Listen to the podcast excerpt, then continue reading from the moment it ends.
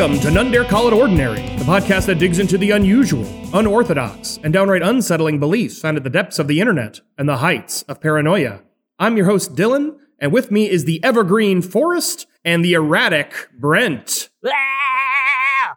That's me. Being right. He's he's erratic, folks. Be careful with him. erratic. He's a live wire. Hey Dylan, I thought that you were going to stay away from the obvious um, forest references, but now you're going with it. See, I am because I said I would avoid them. And so the obvious thing would be for me to not use it.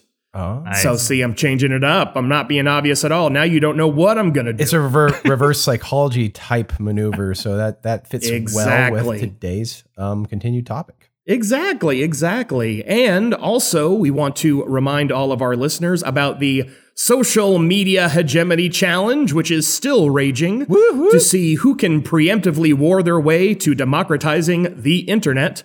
So right now, Brent has 120 followers last time I checked, which is four more than last week. Still placing him in third place with the ah. Saddam Hussein Bronze Star Award for God being a damn it. total loser. Still a loser. I was surprised because up until a few moments ago, you were actually tied with Forrest. Ah. Um, but unfortunately, Forrest pulled out right at the end. And speaking of which, um, Forrest with the YouTube page has 31 followers, it's the Russian which is bots. two more. The Russian bots are helping me. Uh, it could be the Russian bots, but hey, they still count. They're still followers. and that puts him in second place with the Nicolas Maduro Award for being defeated, but still kicking. And lastly, yours truly with the Twitter account now has 405 followers, which is 23 more Damn. than last week, placing me well on track to win the John Bolton Gold Star Award for total world domination. So, to let us know who you think should win the social media hegemony challenge, please subscribe to our Twitter account, which is at NDCIO, Instagram at None Dare Call It Ordinary, and our YouTube page, which can be found, the link to which can be found on our website.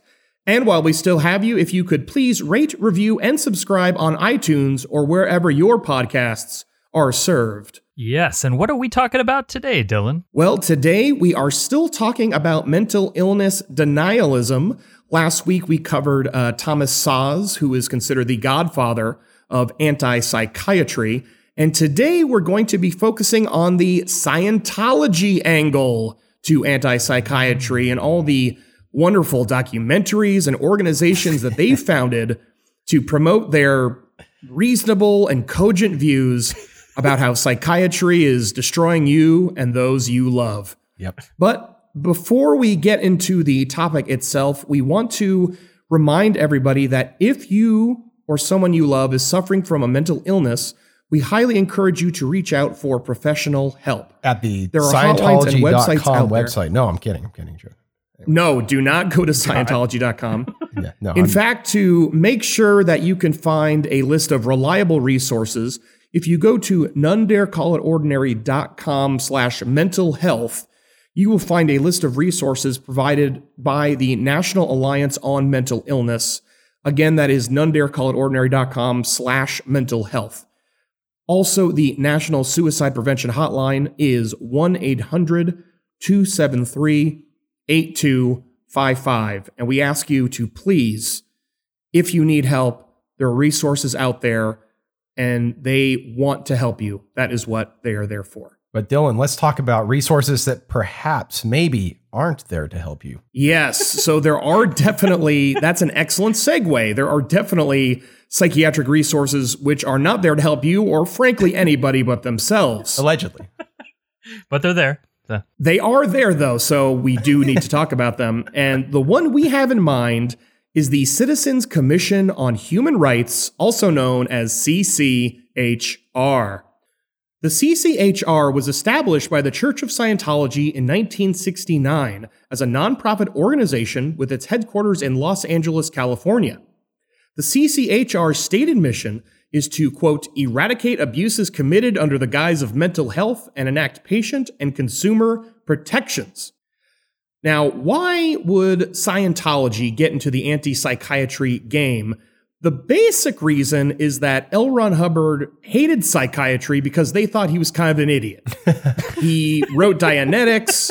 He tried getting his ideas published in mainstream psychological journals. None of them did because, again, it's all stupid and wrong.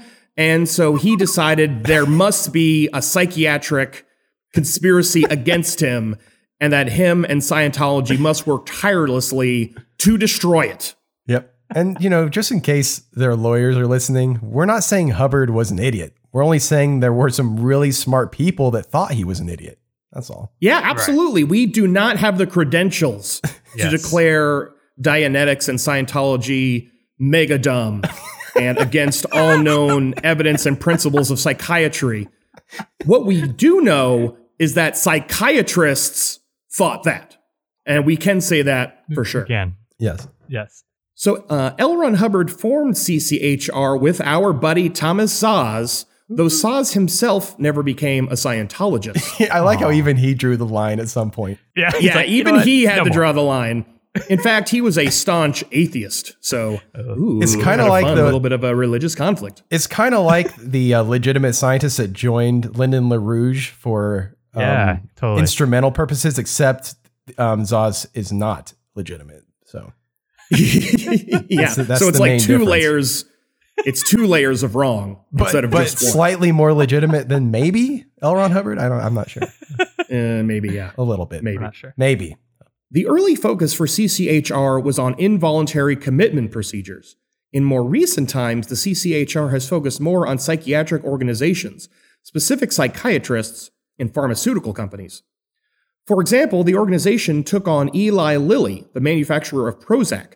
This apparently caused large commercial damage to the company, so they're very successful. And again, why we want to talk directly to Scientology's lawyers to let them know that we do not deserve any of that.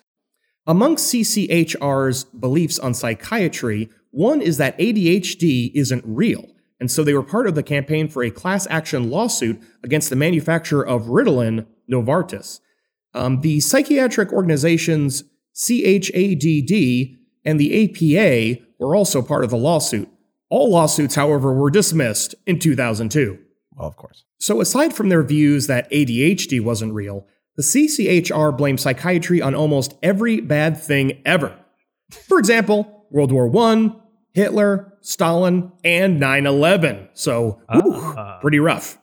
This is all literally on display at the CCHR Psychiatry and Industry of Death Museum located in Los Angeles, California. Note a very though that, gripping uh, name, I have to admit. Yeah. Note though that psychiatry is not to blame for Yeah Gate, which, as we all know by now, was a dark day in American history. Do you guys remember that horrible scandal? That's when Howard No, Dean got about? too well. It's when Howard Dean got too excited in a campaign speech and he oh. yawed. Oh, Yeah, Yeah, that was I mean, if- horrible. Oh, Brent, you know- I mean, I mean, if we're going to blame psychiatry campaign. on something, it really should be that. Brent, I, Yeah. I shudder to think of that dark day. I'm truly triggered now. Please don't don't talk about that anymore. Please. It's- Sorry about far that. too horrible. Sorry to bring it up. Yeah, let's move on to something much more Much peaceful more and lighter. beautiful. Yep. oh yeah. In fact, we're going to be talking about the maddening CCHR video about madness. So Ooh, oh. double madness. Yeah, this is on the CCHR's website. You can find a glorious mockumentary movie called Psychiatry: An Industry of Death. Oh wait, did I say mockumentary? I'm sorry, I meant documentary. Oh, the opposite. There are so many wacky characters in this film, though, that I, for a second, I did think I was watching a Christopher Guest mockumentary. But Yeah, It's it's, like, either the best mockumentary or the worst documentary. Right. Yes, Yeah, you one or the other. There's no middle ground. So I'm going to go over the main highlights of this so-called documentary. Chapter one: An Industry of Death. ah, subtle right off the bat. Good. Oh yes, Yeah. There- it's just Yeah, as subtle if that's what as the if that's what the psych if that's if if psychiatry is an industry of death, they're not very efficient at their job. I have to admit. they're True. It should be like psychiatry, an industry that sometimes leads to deaths, maybe once in a while, something like that. Which it doesn't have the punch. It, doesn't, have the doesn't punch have of an the punch industry at of all. death. No, that's the problem. Exactly. But hey, that's what they name it. So, about one minute in, we hear from a certain Dr. Jeffrey Schaler, who says, speaking of the field of psychiatry, quote, they basically believe that everyone is mentally ill. However, according to the National Institute of Mental Health, only one in five people in the United States struggles with varying degrees of mental illness. So, guys, maybe I missed something here, but does one in five count as basically everyone? Mm, Yes. I am not a mathematician, but it sounds about right. Oh, okay. Yeah, as someone ignorant of how ratios work, that does sound like basically everyone. About one minute and 45 seconds in, a Dr. Ron Leifer comes on and says, quote, there is not one shred of credible evidence that any respectable scientist would consider valid demonstrating that anything that psychiatrists call mental illness are brain diseases or biochemical imbalances. It's all fraud. So the documentary presents him with the title Psychiatrist, which is pretty hilarious given that this is an anti psychiatry documentary. Yeah, you, you really should root out the psychiatrist inside of you before going after other psychiatrists. It's just Yeah. I'm Standard. starting with the psychiatrist in the mirror. Oh, yeah. the power of Szasz compels you. Oh, So we have to. We have to take a quick break. I need to take that Zoloft. That totally works. So, uh, all right, I am ready and back on track. around two minutes and 45 seconds in, in what kind of looks like outdoor ambush interviews, again, for the Church of Scientology's lawyers, not that I'm saying this is, it just looks like maybe it's that. Anyway, We can't help what it looks like. anyway, we're showing a bunch of people titled psychiatrists from around the world saying what amounts to what looks like clips taken out of context. it did kind of remind me of like a Ray Comfort video in this regard. Just Wait, are you kidding, Brent? You peel the outer layer What? of skin of the bana- of the banana man, and there's only pure truth inside. And your recommended daily intake of potassium. If, if there's anything I know about the truth, it's full of potassium. yes, that can be said for sure. The documentary narrator says they were asked about the scientific basis of their profession. One person just labeled psychiatrist Norway says, "We're not good at causes. We don't we don't know what ca- what causes mental illness. I also like uh, Norway has an official psychiatrist. I, He that- is that's the way they're labeled. It's just like for example, the next one is labeled psychiatrist Germany. Oh, cool. Oh wow, perfect. Yeah. And he says psychiatric illness is not really an illness. And it appears from his accent that the man's first language isn't English. And he puts stress on the word really, which again makes it seem like maybe they took him out of context. Another man Maybe. labeled Psychiatrist United States says, Yeah. a cure is some woo woo. A cure is something we certainly look forward to and have no earthly idea how to accomplish. The documentary hmm. narrator says all these are just quote excuses. Or maybe they're just honest responses to a complex topic taken out of context. You know, I'm I'm just saying maybe that's what's going on here, guys. Yeah, maybe, maybe. And I and I, I mean, as someone who works in philosophy, philosophy is just full of people saying, "Well, it doesn't really exist," and no one's at all comfortable. But it's something we say because we don't know what else to say to the normies who don't work in philosophy. so I can also see that kind of going on here, where you know you're just trying to get to work and you're trying to just get these annoying Scientologists off your back, and just like, well, yeah, uh, eh, you know, lots of hedge work going on. Exactly. Also, I hope that I hope the psychiatrist United States is my psychiatrist because if they're not, I don't know who I've been seeing this whole time. The wait list, the wait list is huge for that guy. He just it takes forever to Oh, get God, in. Um, yeah. United States psychiatrist. And so the rest of this part of the video is what appears to be pure appeal to emotion on part of the documentary producers, showing interview clips of people who believe they and their loved ones were wronged by psychiatrists and pharmaceuticals. And so, on, by the hmm. way, on a serious note, we're not saying here that nobody has ever been the victim of shitty psychiatrists or adverse side effects of pharmaceuticals, or there's no such thing as overprescription of drugs, et cetera, et cetera. I just want to be clear about that. We're not saying that. Come on, there, not it must be all or nothing. All or nothing. Oh, No okay. nuance ever. I'm sorry. I forgot way about yeah, that's make that's 2019 mindset. That rule. All or nothing. There's nothing in between.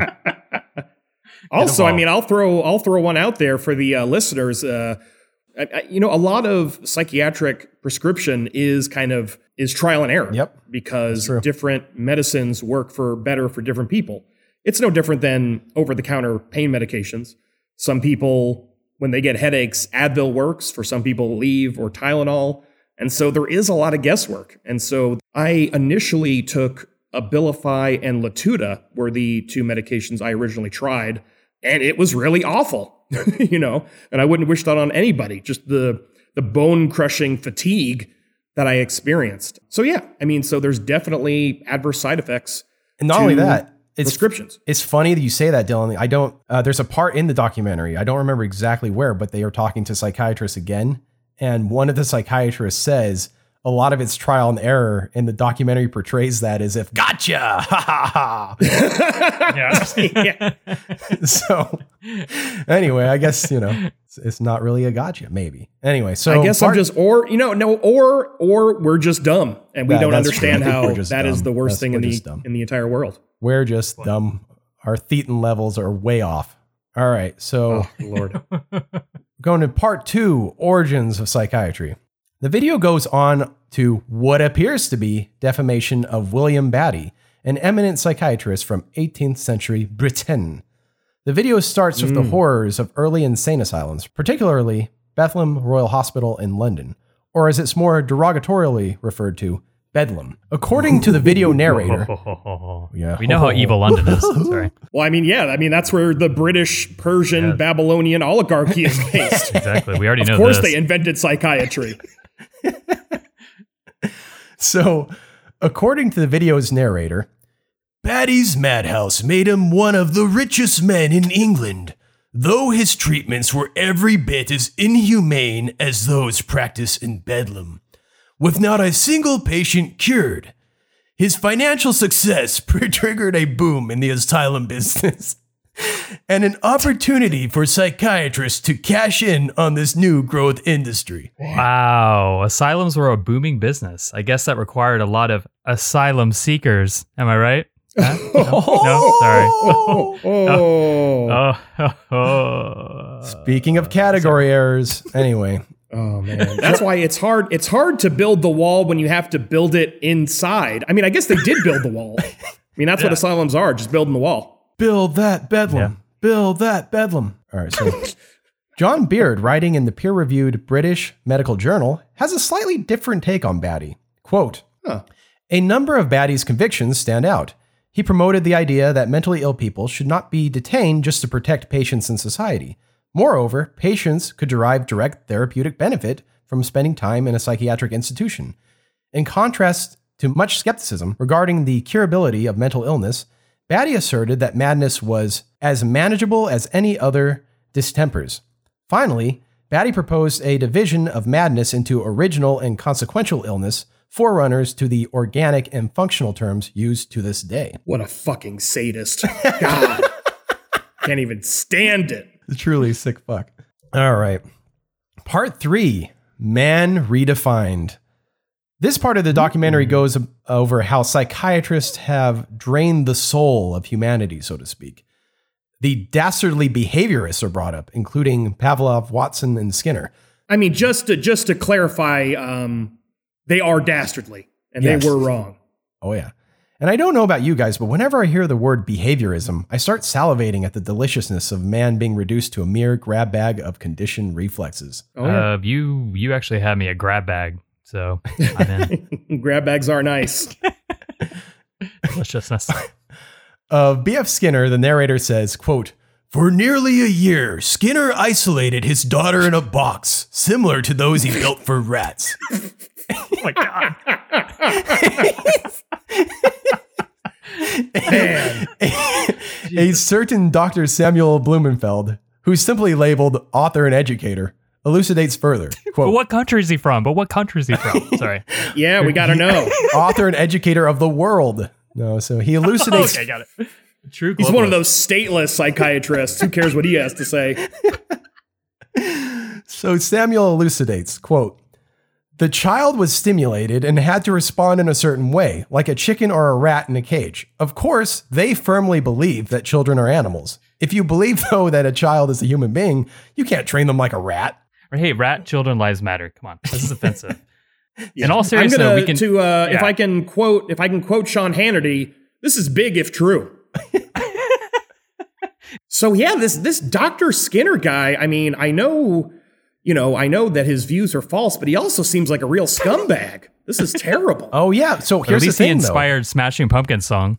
Sorry. Now, yes, I obviously Skinner sounds like a true scumbag if you just watch this documentary, but Snopes had a somewhat different take on this allegation. Quote When Skinner's second daughter, Deborah, was born in 1944, Skinner, who then lived in Minnesota, constructed an alternative type of crib for her that was something like a large version of a hospital incubator, a tall box with a door at its base and a glass window in front.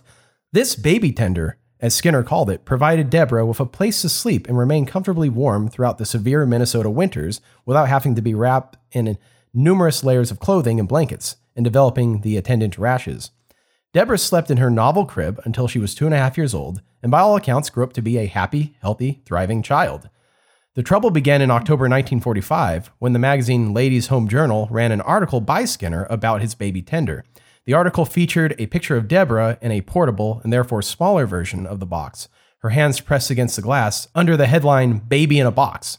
People who didn't read the article carefully, or who merely glanced at the picture or heard about the article from someone else but didn't read it themselves, confused the baby tender with a Skinner box, even though the article clearly Oh, explained yeah. that the baby tender was something quite different. And the funniest part about this is that this very picture is shown in the documentary, and indeed the baby looks totally happy despite the spooky background music.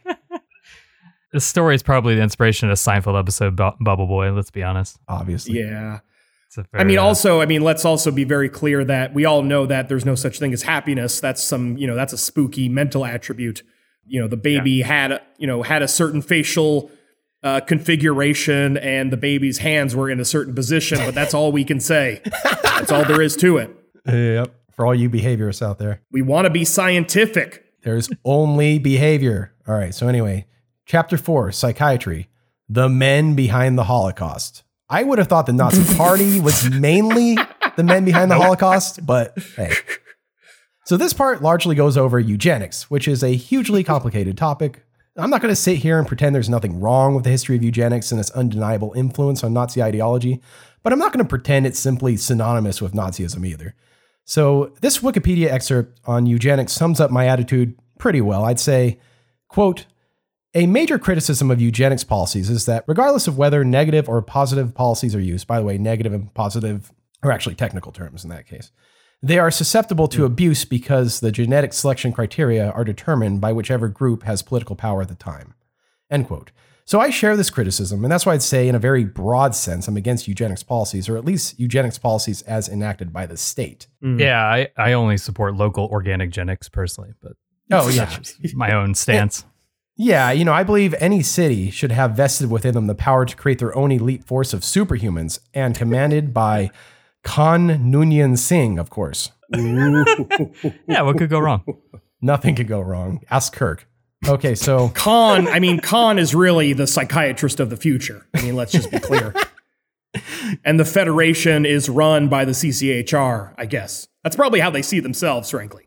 Watching too much Star Trek. But of course, even pri- private eugenics practice has its issues. I'm not so sure it's a good idea that the super rich can breed their children to be supermodels that have 190 IQs, while the rest of us are segregated in virtual idiocracy. Ah, VI.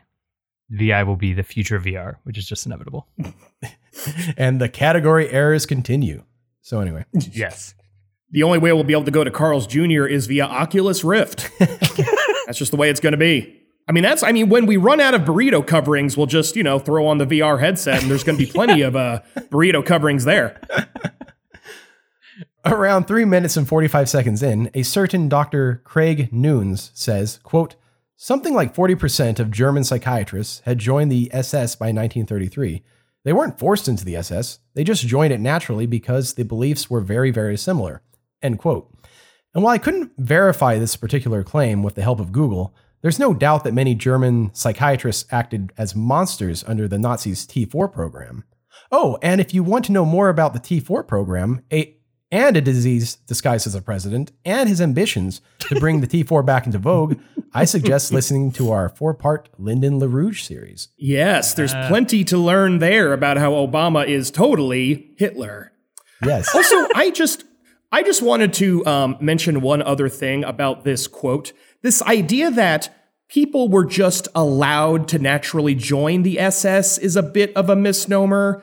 If the SS were like, you qualify to be part of the SS, you join the SS. It's a bit like, you know, I didn't, he didn't force, I wasn't forced to give him my wallet. He pointed a gun at me and I voluntarily gave him my wallet. So, I mean, that alone is a bit suspect in how this is described. Oh, I, I was under the impression that in totalitarian societies, everything was voluntary. I know, I know it's easy to believe that nowadays with Bolsonaro and Trump, but it turns out they like telling people what to do. it's kind of strange. wow. So, Holocaust scholar Michael Berenbaum appears in this section of the documentary. So, obviously, he agrees with the CCHR's underlying message, right? Well, here's what he had to say about psychiatrists, according to the now defunct Tampa Tribune.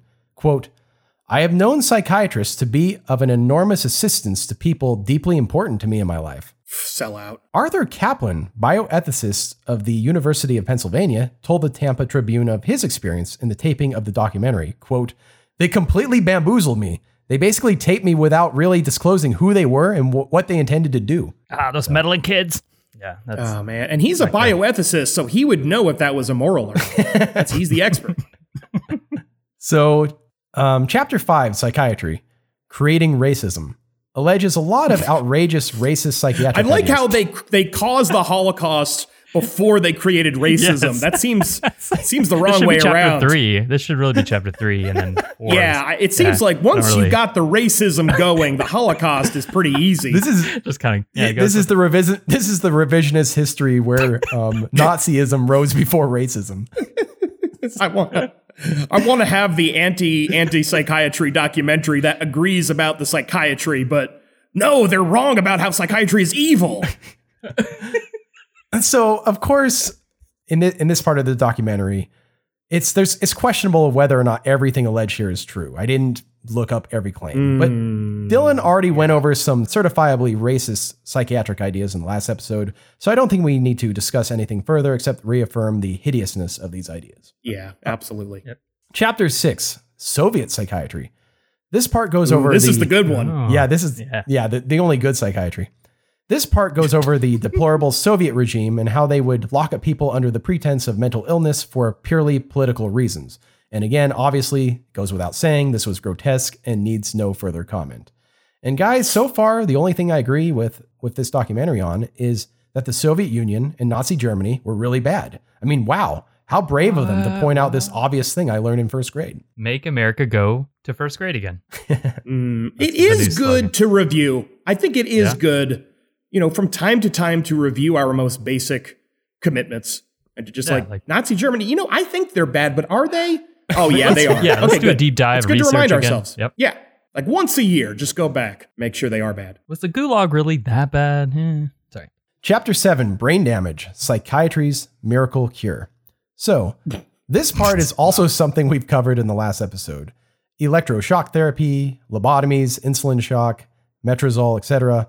While a lot of this stuff might seem totally barbaric and horrific by today's standards, it should be noted that they were actually genuinely progressive ideas at the time, as well as the precursors to the kinds of highly effective treatments we have today. Take this from the University of Utah. Quote, for patients with the crippling diagnosis of severe depression, bipolar disorder, or psychosis, electroconvulsive therapy, ECT, can be a life changing procedure. Not only does it work better than medications, according to Howard Weeks, MD, medications have a success rate of 50 to 60% of patients getting better, while ECT succeeds at a rate of 70 to 90%. It works faster. Medications typically take up to six, eight weeks to show improvement. Quoting Weeks, with ECT, I can get them feeling better in two weeks or less. It can also be very effective in patients for whom multiple medications have failed. And when it comes to suicidality, its effectiveness can mean the difference between life and death. So, yeah, again, it's like electroshock therapy had its issues, especially when they first brought it up. But If you look at how far it's come, you can see that it's not as it's not as if every it was just barbaric and ended there, is what I'm trying to say. So, are you telling me I shouldn't judge psychiatric practices based on Hollywood movies starring Jack Nicholson? Is that what you're trying to tell me? Um, I'm trying to I don't know if I can get on board with that. It- yeah, I'm trying to tell you it's it's probably better to you know broaden your horizons there. That's all. So maybe also Bollywood movies, maybe different types of film industry. I mean, I think there should just be a straight up um, subgenre in film called lobotomy films. I think that would be the best thing to do. Hey, also, I'm I'm noticing sort of a bias a bias here from you know Doctor Weeks. He's talking about medications not working, you know, in a week or two. Okay, come, you know, he's yep. See, he's using uh his last name's Weeks. Get it? Get it? See, he's Oh, got a I bias. finally. I thought. Yeah, I thought you were saying he was in the big. He was in the pocket of big electricity, which I could also believe. it sounds like he is. It Oh, his sounds like brother he runs the local utility. Oh, how interesting! So, the thing that needs to be made clear for someone in order to grasp how such seemingly barbaric practices as lobotomies could possibly be seen in a positive light is found in the proper context. As Dr. E. Hmm. Fuller Torrey writes in reviewing the book Mad in America by Robert Whitaker, a man who incidentally appears in this documentary, quote, the first half of the book recounts the history of psychiatric treatment in America until 1950. This was the era of Benjamin Rush's spinning chair, eugenics, forced sterilization, the removal of teeth, and lobotomies. It is a sad history. Nowhere does Whitaker acknowledge that these approaches to treatment were measures of desperation in desperate times. The nation's overcrowded psychiatric wards were filled with continuously increasing numbers of very psychiatrically ill patients for whom no effective treatments were available. But you know, on a positive note, they had a lot of excess teeth on hand now, and so you know the business of the big tooth fairy industry is booming. So that's always good. you know, Tooth Fairy man.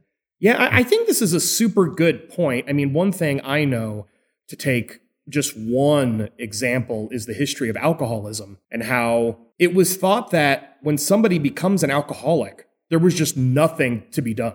That if you became an alcoholic, you just had to go into basically like hospice care, which is very different compared to nowadays where we we feel that it's very difficult, but there are at least viable treatment options for alcoholics and other addicts.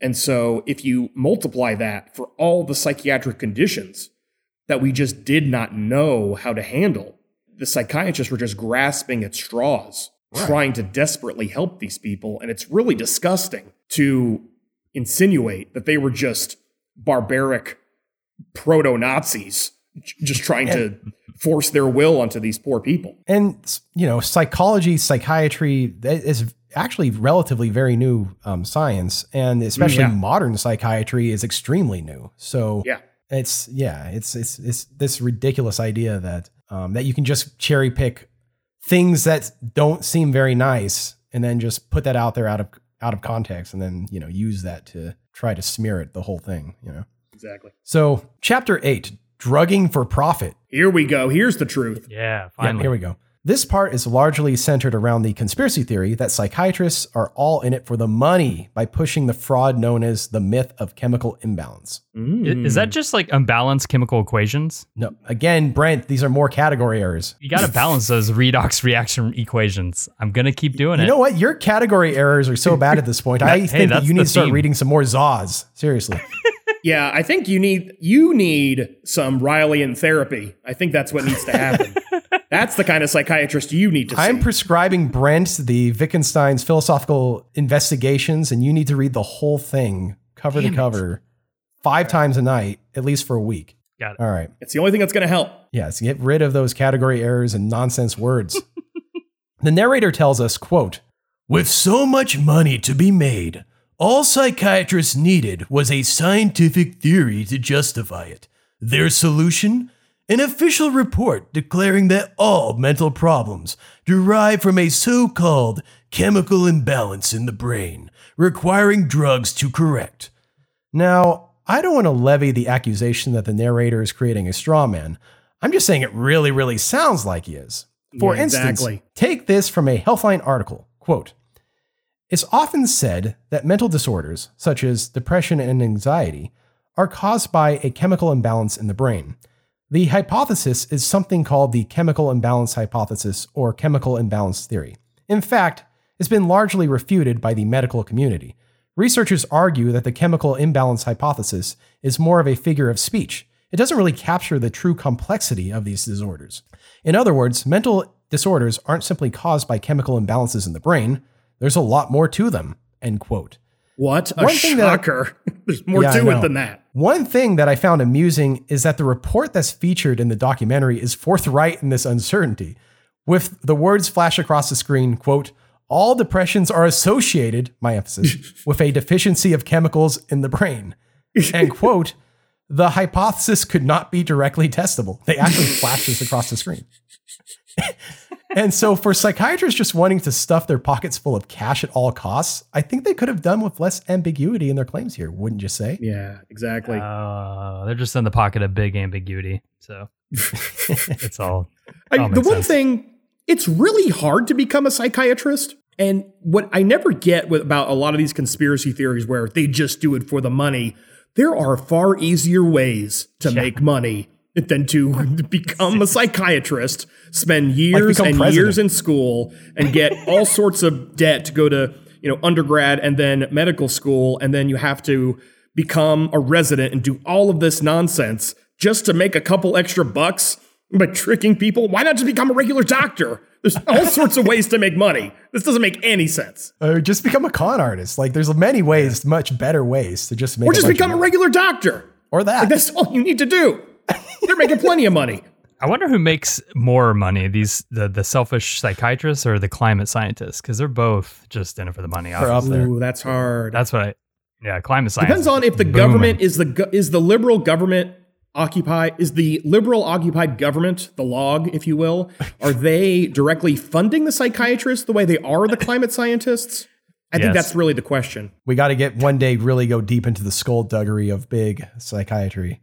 Okay. yeah we'll have to look into the uh, the black budgets that's where you find that's where all this uh, money comes from cia black budget Chapter 9 Psychiatric Coercion and Restraint.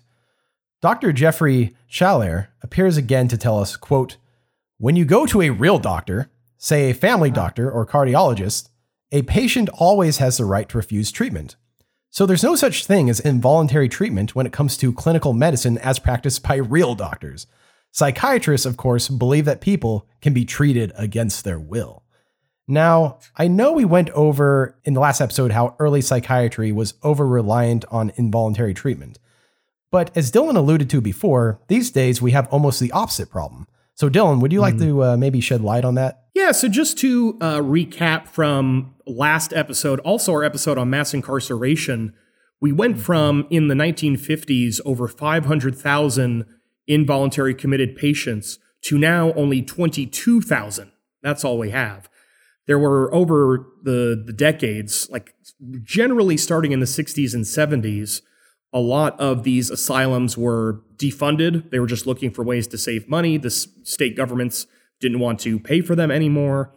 There were also just advocacy. I mean, there were problems. There were people who advocated for psychiatric patients. And eventually, also, mental illness became part of the Americans with Disabilities Act in the 90s, if I'm not mistaken. It was ruled that that was part of that. And so, in fact, there are fewer people who are involuntary committed who probably should be.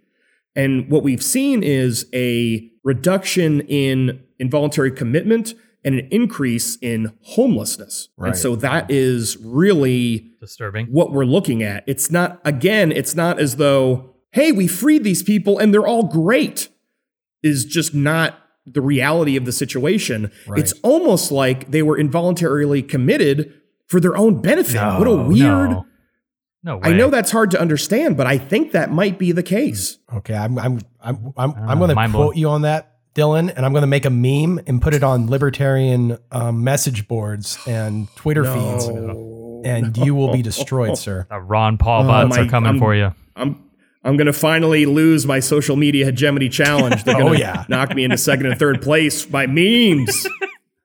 Fucking memes, man. So, according to treatmentadvocacycenter.org, quote, three forms of involuntary treatment are authorized by civil commitment laws in 46 states and the District of Columbia.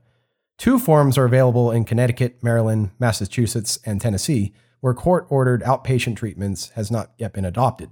So, emergency hospitalization for evaluation is a crisis response in which a patient is admitted to a treatment facility for psychiatric evaluation, typically for a short period of fixed time, e.g., 72 hours. Psychiatric hold or pickup in other terms may be used to describe the process. Inpatient civil commitment is a process in which a judge orders hospital treatment for a person who continues to meet the state's civil commitment criteria after emergency evaluation period. Inpatient commitment is practiced in all states, but the standards that qualify an individual for it vary from state to state. Involuntary hospitalization, or another term, may be used to describe the practice. And outpatient civil commitment, or assisted outpatient treatment, AOT, is a treatment option in which a judge orders a qualifying person with symptoms of mental illness to adhere to a mental health treatment plan while living in the community. AOT laws have been passed in 46 states, but the standards for its use vary from state to state. Outpatient commitment, involuntary outpatient commitment, mandated outpatient treatment, and other terms may be used to describe the practice. All very barbaric, mm-hmm. clearly. Very barbaric. All of those descriptions and categories, uh. it's all a smokescreen. Yeah, I mean, it, it sounds to me that it's just all a bunch of arbitrary detention in like some Kafka. Yeah, that is what it is. All these hip, cool people are just trying to live beyond the dictates of society and they're all getting locked up. For money. That's all it is. For the For money. the money. That's right. So, in the documentary, at this point, Szasz himself comes on the screen to tell us, quote, how many people go to an insane asylum and say, please lock me up? Doctors don't lock up anybody. Psychiatrists lock you up. That's yep, that's true. They take you right to the cell, take that single key off their giant keychain, and slam the door shut. You're you're in there forever. Exactly. That's the way it is. no one has ever voluntarily gone to a psychiatrist. That's right. Period. So, um, Schaler comes back to give us this tidbit quote, Involuntary commitment is a form of psychiatric slavery where persons are treated as if they're property and they are deprived of liberty and people are making money in the process. Oh. God, that is evil. And since we've learned that psychiatrists say everyone has a mental illness, that's why the No, prison population don't, is don't, wait, what? Br- don't, hey, Brent, Brent, Brent, Brent, Brent, Brent, don't put words in their mouth. Almost right. everyone. Almost everyone. Good point. So that's why the population is at 99.9% currently, with psychiatrists locking even themselves up. Um, because, you know, they have Yeah. psychiatrists within yourself. So you, we should probably have covered this on the None Dare Call News episode of mass incarceration myths, but we uh, went past this. Yeah, I like how they're principled. Yeah. They're locking themselves up. right. They're applying their evil money grabbing principles to themselves. It's just like you said. It's good to see. It's just like you said. Hitler was principled for killing himself for the T4 program. yeah. He's like, one more to go. okay. So, a sizable portion of this segment seemingly implies that psychiatric kidnappings, abuses, and torture are routine occurrences. Now, again, I'm not going to say there's never been a case of, in, of involuntary commitment slash treatment that wasn't a serious curtailment of civil liberties, nor that no serious abuses have ever been perpetrated in psychiatric institutions, etc. And we've we talked about at least one case in our last episode. So yeah, I mean, there's definitely been Yeah, violations of civil liberties via involuntary commitment. I demand Right. perfection. But, you know, but here's the thing, guys. On the whole, mentalillnesspolicy.org paints a slightly different and less alarming picture. All these slightly different pictures. The blurrier the picture, the more clear it is. Quote Having a law does not mean a state makes use of it. Very few states make use of involuntary outpatient commitment um, laws. When inpatient commitment is used, most states still rely on the quote dangerousness standard and rarely use other standards they have available to them. Further, dangerous is often interpreted very narrowly to mean imminently dangerous.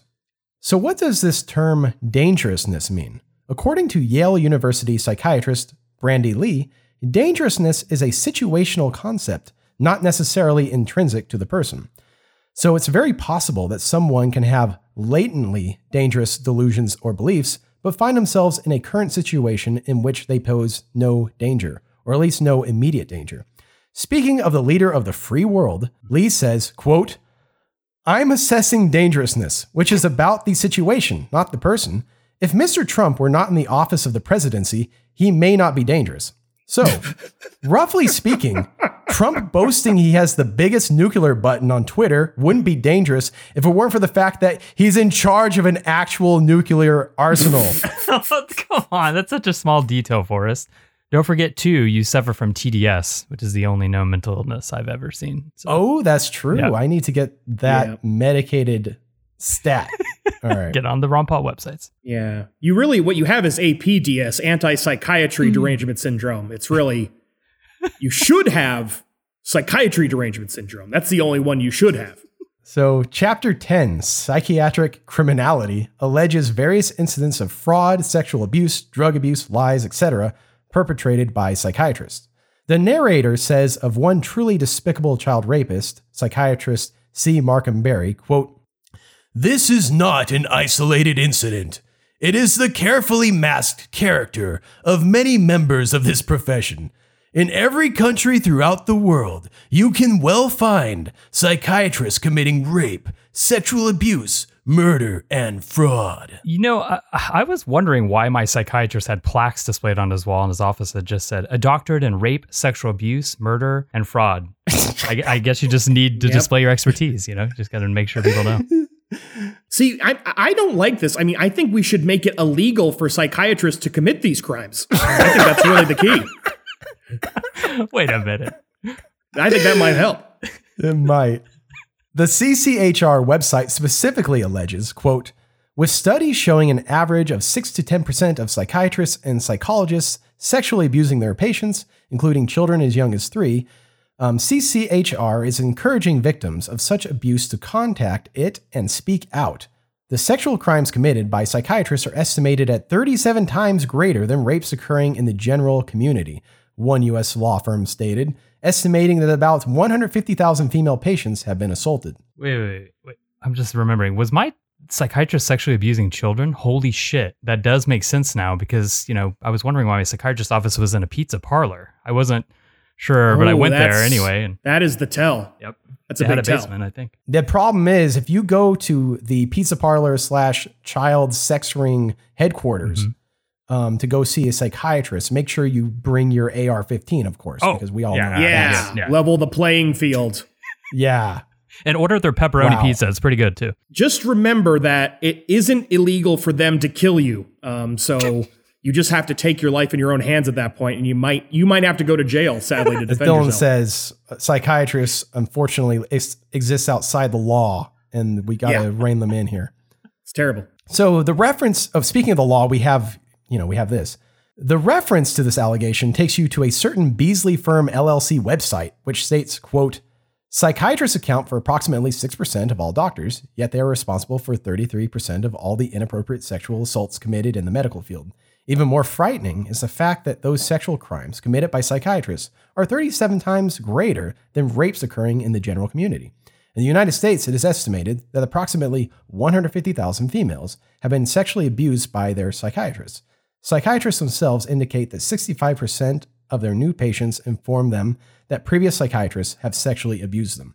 So, so it checks Yeah, out. guys. It all checks out. We got Yep, the yep, source. well, so here's the thing where did this law firm find this information? Surprise, there's no citation. It's simply stated man. without evidence. Man. So I tried Googling for any evidence of these allegations and could find nothing. So if any listeners can find any evidence of these claims, please email us at nonedarecallordinary at gmail.com, but I won't hold my breath. Well, Forrest, Yeah, you won't hold yeah. your breath because you're not a breatharian, first off.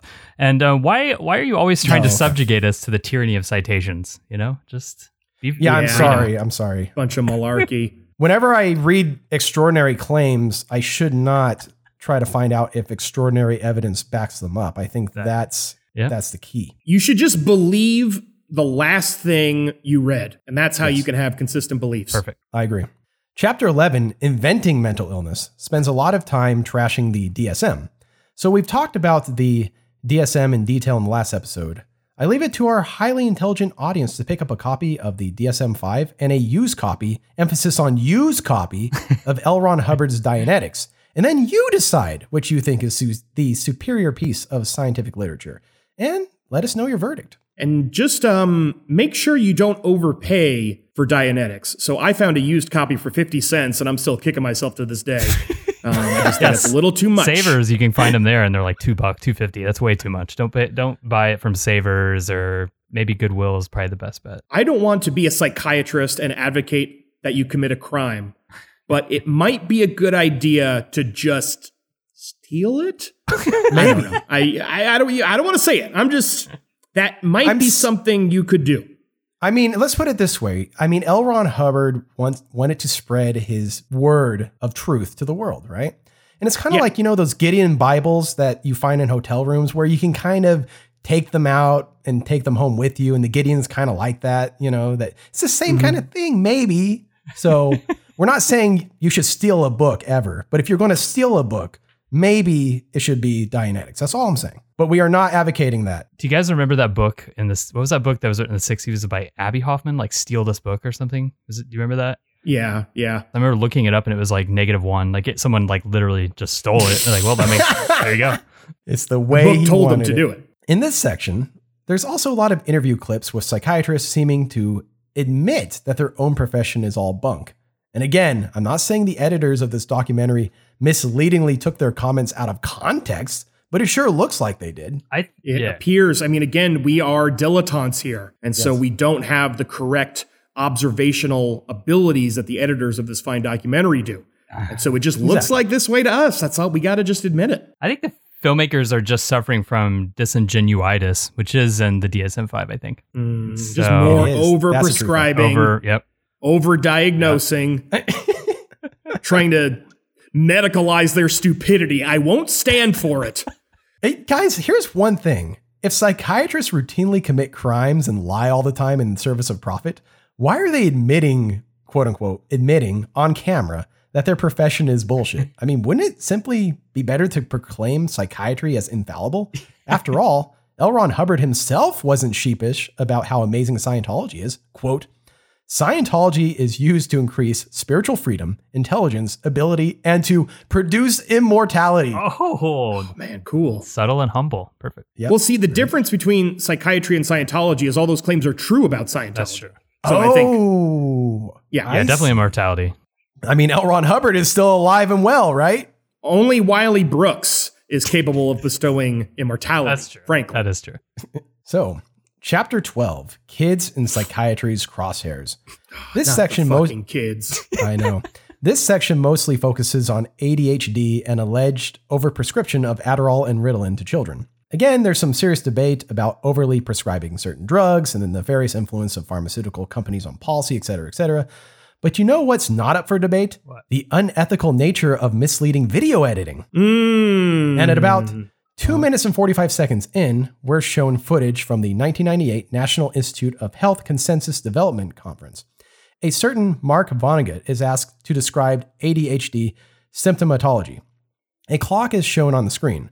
Vonnegut begins, quote, There are, uh, I mean, I think the panel has been frank in, you know, the difficulties here are, are immense in terms of, um, uh, these, I mean, it is hard. It is very hard to know the answer to this question.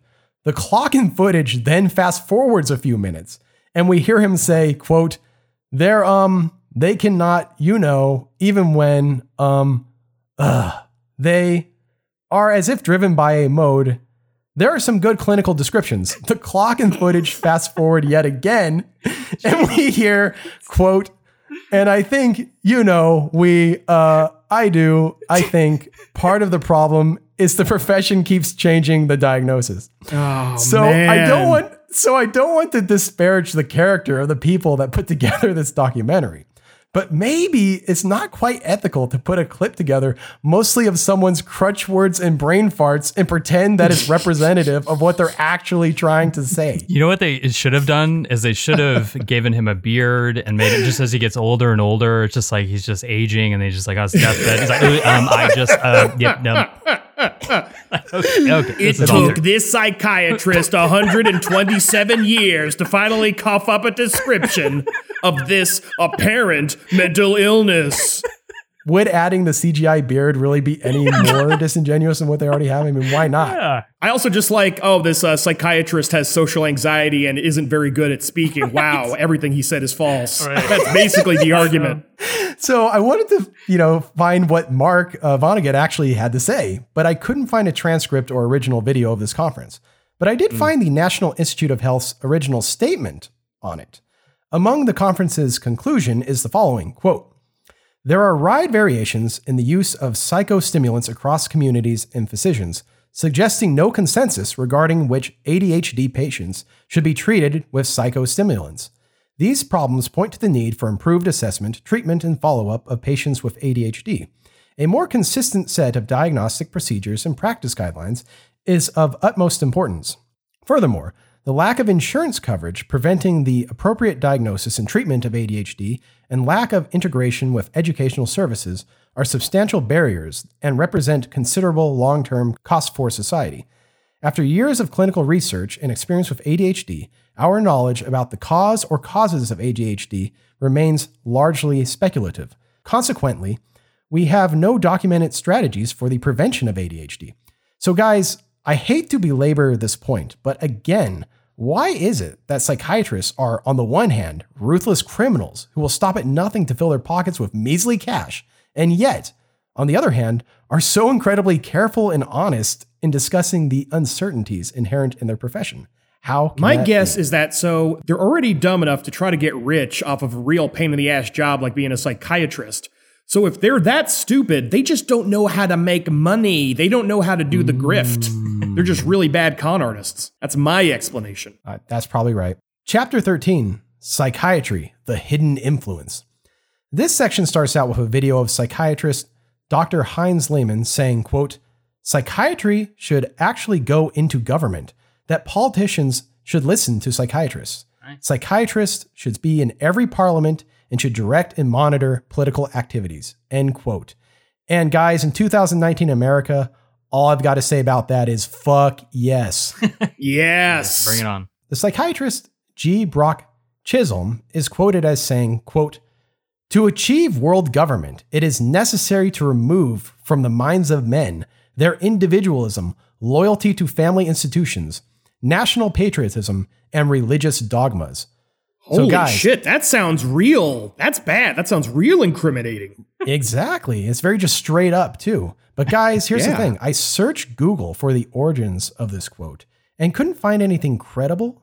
But some good folks at metabunk.org were kind enough to look into the origins of this quote as well. This was the conclusion of one member quote, The majority of internet pages that provide a citation claim that the original quote comes from a lecture by Chisholm published in a journal called Psychiatry in February 1946. The article slash lecture is called The Reestablishment of Peacetime Society The Role of Psychiatry. I have searched the article fairly thoroughly, and I cannot find the quote. If this is its supposed source, the quote appears to be fabricated. Mm. So Oh, here's the thing, guys. Yep. I searched the article myself too, and I couldn't find the quote either. Weird. You can you can search it yourself if you like in the sources section of our website, www.nonedarecallordinary.com. Dude, give it the times, Hmm. man. It's it's cool now to not use citations, to be elusive, to fabricate. It's 20, it's 2019. Hello, we're Fabrication Nation. Embrace it. It's good times. I mean, the only thing I can conclude is that you and this Metabunk guy just suck at looking up citations. I'm not going to believe that it's not there just because you said you couldn't find it. Please. The Scientology documentary told me otherwise. so uh, chapter 14 is called cchr restoring human rights and dignity to mental health this part goes over how the cchr's pure goodness and honesty is the obvious antidote to psychiatry's corruption and lies and so now that i your faithful podcast host has taken it upon myself to endure this punishing documentary series so you didn't have to I am clearly your savior and messiah. So I suggest you do everything I say. And if you want to be redeemed, you can start by donating some Bitcoin to none dare call it a cult. I mean, none whoop. dare call it ordinary. Yeah, there it is. NoneDareCallItOrdinary.com slash donate. Not a cult. Not a Definitely cult. not. Culty the Clown. And with that, Not a cult, this not a episode, we are done with part two of mental illness denialism. So, Forrest, Brent, what did you learn in this episode? What most stuck out to you? So what I, I believe um, before I was officially on the podcast, you guys did a None Dare Call It News um, story where you talked about how certain employees at Facebook were hired to scrub hmm. Facebook of propaganda conspiracy content, right? Yes, that's correct. Yes. And if I remember correctly, some of those employees would start to actually get sucked into the documentary, like the claims of the documentaries that they were seeing, right? Wasn't that like a That's problem? correct. I, I think one of them was a flat earther. I think one also da- dabbled in 9 11 uh, conspiracy theories. So, yeah, definitely. Right. And so this is the first time I've ever even really watched a documentary, well, quote documentary, and went into it trying to actually look up like almost every single claim made in it. And it's like if you're not doing that, it's hard to see through the illusion of a well produced documentary.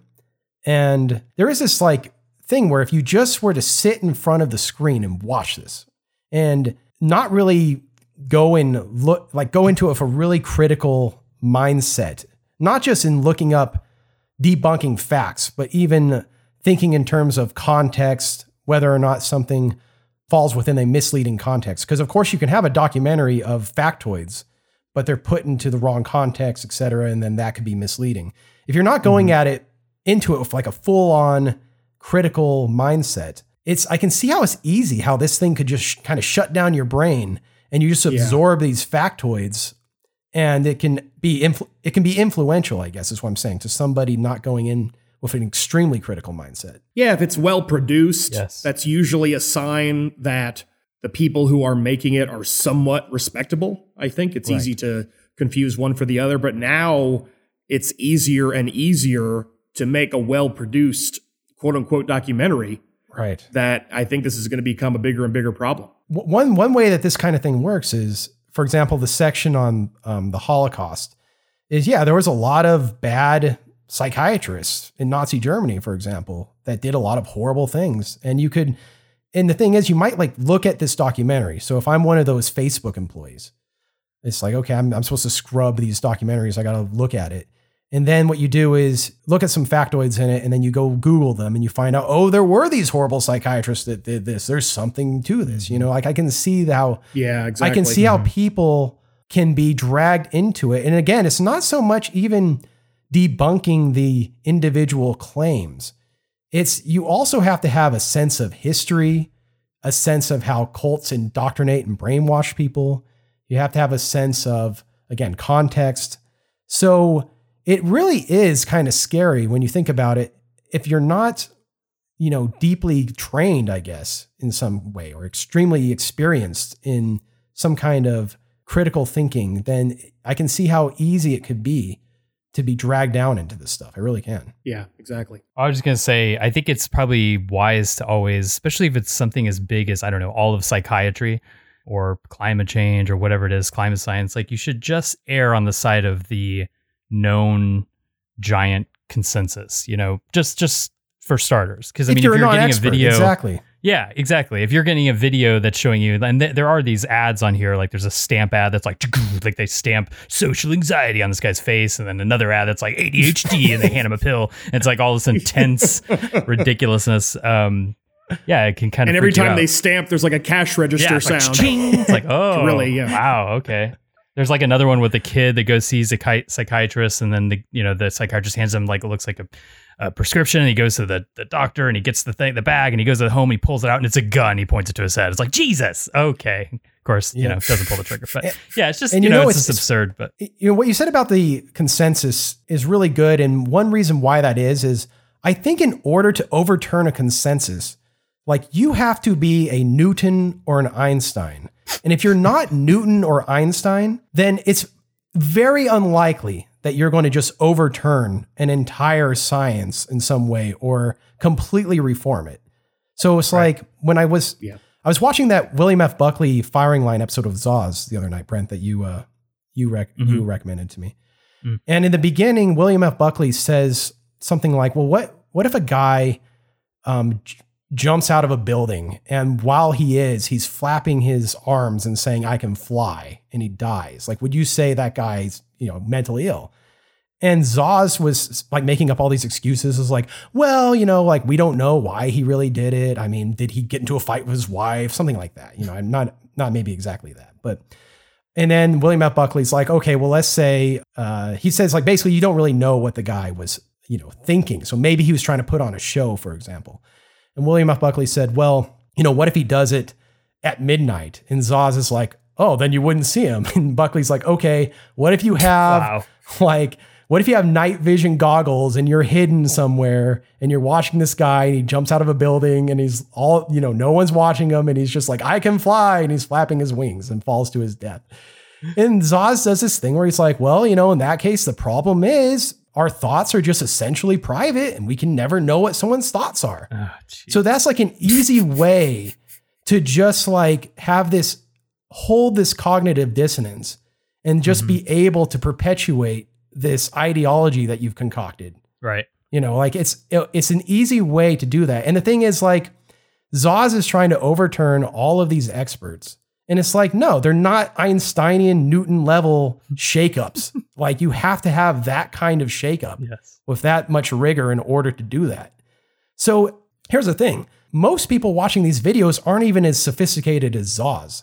So I just want to say to like anyone out there, if you really think that you can watch a YouTube video and overturn an entire science or reform it in some substantial way, you're almost like 99.99999999999% um, certain not to do so.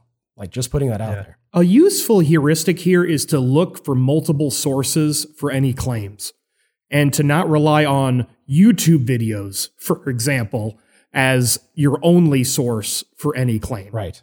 Um, I think that's a good heuristic to. Oh, you always want to get a sense of the overview of attitudes on a field. Yes. So for every Szasz, there's going to be hundreds and hundreds of very non-Szaszian or Scientological opinions. Right.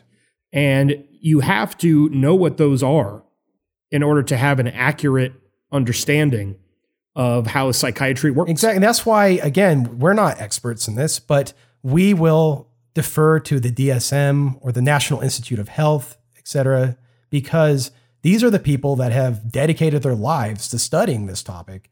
You know, as a layman coming at it from that angle, I'm going to defer to them. It doesn't mean, therefore, everything they say is 100% Right. totally true. And by their own admission, they're even Yeah, saying that not 100% of everything we say is totally true. So, um, yeah, it's just what it should. People should learn more of like what how to distinguish between a non-credible source and a credible source. Not let me go through all of these claims and try to figure everything out myself. Yeah, exactly. That's something we don't do. We just look for what the expert sources, as far as we can tell, have to say about it. I mean, that's really our number one way of being able to adjudicate these claims. And there is an art to that too, because then there's a question of what counts as a reliable source. And so you can go into, well, I mean, again, is this, say, a peer reviewed journal, for example? And peer reviewed means that Mhm. when an, an expert puts out his study or her study on some kind of complex topic, then other experts will come in and see if it's valid or not. And they're all in competition with each other and they want to, you know, they would like to find poke holes into prominent theories and so on and so forth. Mhm. So there's a lot of, yeah, Yeah. there's a lot of competition. Not only that, competition from around the world. It's not like it's one centralized organization either. And so it's like, okay, when, when you have that understanding, then it comes to, you understand that there's self-correcting mechanisms that a peer-reviewed journal has that the Scientology um, documentary does not have. So that's another key distinction. Yep. Exactly. So, so what we're saying is just get all of your information from us and all of your beliefs will be true. That's how I'm going to distill this conversation. And donate that. and so that that is it for our second part on mental illness denialism. You can find us on social media at NDCIO on Twitter, at None Dare Call It Ordinary on Instagram. Also, you can always email us We have a new series, None Dare Call It Wrong, where we address all of the mistakes and malarkey that we say in our previous series. And you could help us out with that by letting us know if we did, in fact, get something wrong on an episode. And you can reach out to us either on social media or through email, none dare call it ordinary at gmail.com. And with that, we are done.